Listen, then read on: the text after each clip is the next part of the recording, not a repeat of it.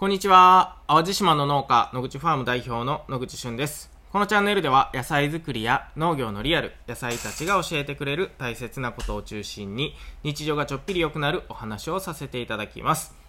えー今日はですね、朝5時半、パティとこうちゃんがトウモロコシの収穫をしてくれていました。えートウモロコシっていうのは実はね、朝一が一番糖度高いんですよ。皆さん知ってました？なので、えーお昼間に収穫するのではなくてね、えー日の出とともに収穫する。これが一番美味しいトウモロコシを収穫する方法です。なので、まあ、トウモロコシの時期になってくると、結構ね、えー朝、本当に早い時間から、えー動くということが、えー多くなってくるのでね、まあ、いよいよこの季節がやってきたかというような感じです。で、まあ、トウモロコシね、実はもうめちゃくちゃ人気で、あとね、多分、予約で100セット分ぐらいしか、えー余裕がないのかなと、えー今思ってますので、えーもしまだご予約されてない方で食べてみたいよっていう方はね、えーぜひご注文いただければ発送させていただこうと思います。多分ね、今ご注文いただいても7月の中旬ぐらいになるかなと思うんですけれども、えーぜひぜひ、えー首を長くしてお待ちください。ということで、今日もたまたま聞くラジオ元気にやっていきましょう。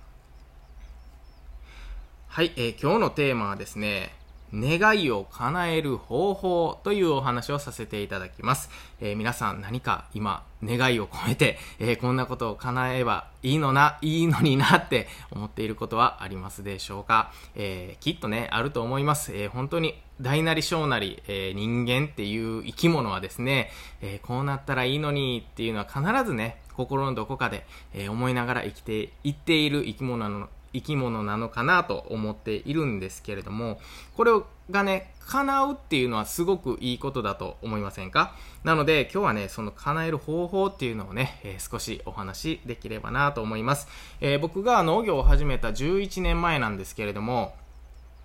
えーまあその時はね、もう本当に何もわからないまま農業の世界に飛び込んだんですが、その時に、まあ少し描いてたことがあります。えそれは、えっとですね、個人のお客様に、まあ宅配でね、野菜セットを届けたいなとかね、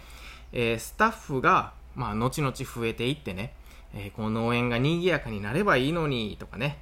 えーそれこそこうインスタグラムもしているんですけれども、まあ、フォロワーさんが増えてね、えーこれで農業のリアルとか、えー野菜の楽し野菜作りの楽しさとかね、まあ、そういったものを伝えていければいいなとかね、えー僕らは美味しいお野菜を育てたいという思いになった時にですね例えば自閉さんに出荷すると美味しさっていう企画がなかったんですよね、えー色味とか、えー形とか、まあ、そういった企画はあって、え評価はされるんですけれども美味しさで評価されるっていう企画がなかったので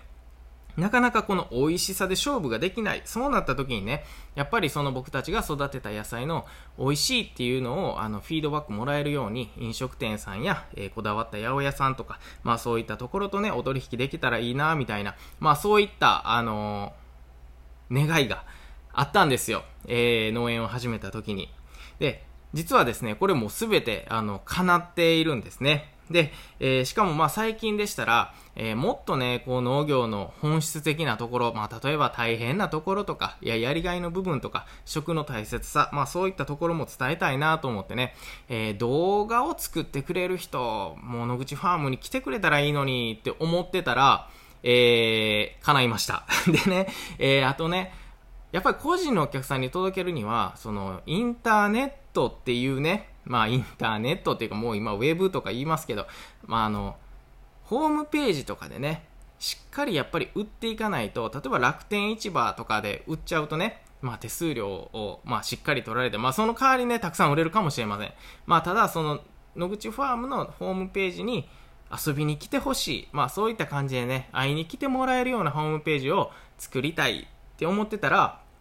ウェブにめちゃめちゃ強い女の子に出会えたりとか、まあもうずっとね、1年以上一緒に仕事をしてもらってるんですけど、まあそういったね、願いっていうのはね、あの、叶うんだなっていうのはね、すごく実感しています。ではでは、えー本題なんですけれども、じゃあどうやって叶えるかっていうところなんですけれども、あの、願いは叶うんですよ。まず大前提としてね。で、それを叶わないって思ってらっしゃる方が中にはいます。こうなったらいいのになでも私なんて、とかね。こんな風にしていきたいなでも、あの人はできるけど、僕は多分無理やろなとかね。まあそもそも無理って思ってたら、もう絶対叶わないですよね。だって無理って思ってるんやもんっていう感じなんですけれども、一つ一番小さなあ大きな、ん？一番ち近道か。近道があるとすればですね、叶っていることに気づくっていうのはすごく大切かなと僕は思っています。なんのこっちゃっていう感じやと思うんですけど、実はね、小さな願い事みたいなのって皆さん叶ってること多いんですよ。えー、例えばお子さんがいるご家庭とかでしたらね、えー、今日、まあ、元気に学校行って、元気に帰ってきてくれたらいいのに、心のどこかでは思ってるはずなんですよ。怪我とかしないでねとかね。でも怪我しないで帰ってきたらそれって願い叶ってるよなとか。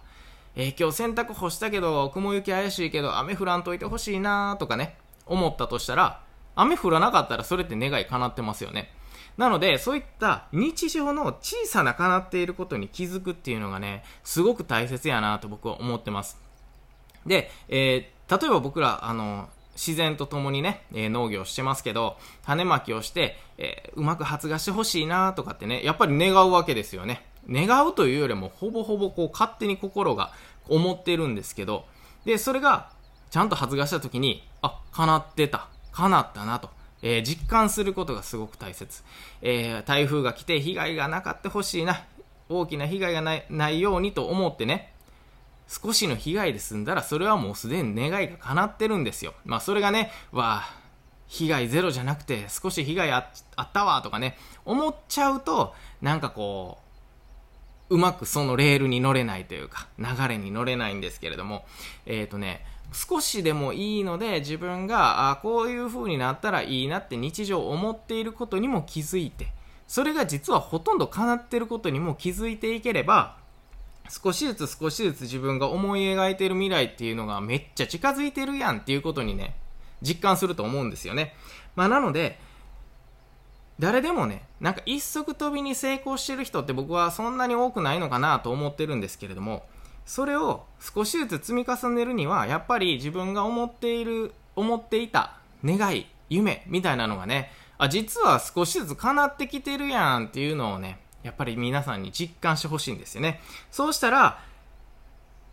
後で、まあ、10年間とかを振り返ってみるとね、野口ファームは今スタッフがちゃんといてね、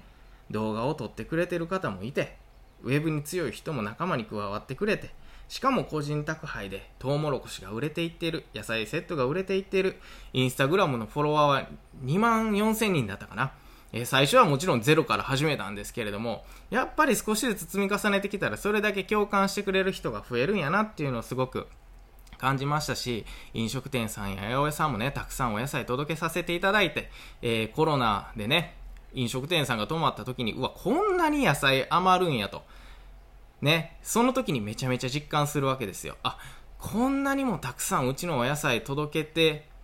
届けられてたんだなと。なのでコロナで止まってみて初めてその量とありがたさにすごく実感したっていうのもあるしね。まあなので、あのー、日常ね、まあ何かこううまくいかなくてイライラすることももちろん僕もあるんですけど、よくよく考えてみると、たくさん小さな願いっていうのは叶っていてて、ずっと過去を振り返るとね、意外とすごく夢というか、やりたい方向に近づいていっているし、これからどんどんいけるんじゃないかな、そんな風に思えるかなと思っています。ということでね、今日はね、願いを叶える方法ということでね、なんかこう、僕は全然大した、あの、人ではないかもしれないんですけれども、それはすごくね、えー、思うので、まあ、小さな叶っていることに気づく。これがすごく、あの、大切なんじゃないかなと思っています。皆さんも、日常で小さな願いが叶っている。それをちょっと見つけてみても面白いかもしれません。えー、ぜひやってみてください。最後まで聞いてくださりありがとうございます。また次回お会いしましょう。バイバイ。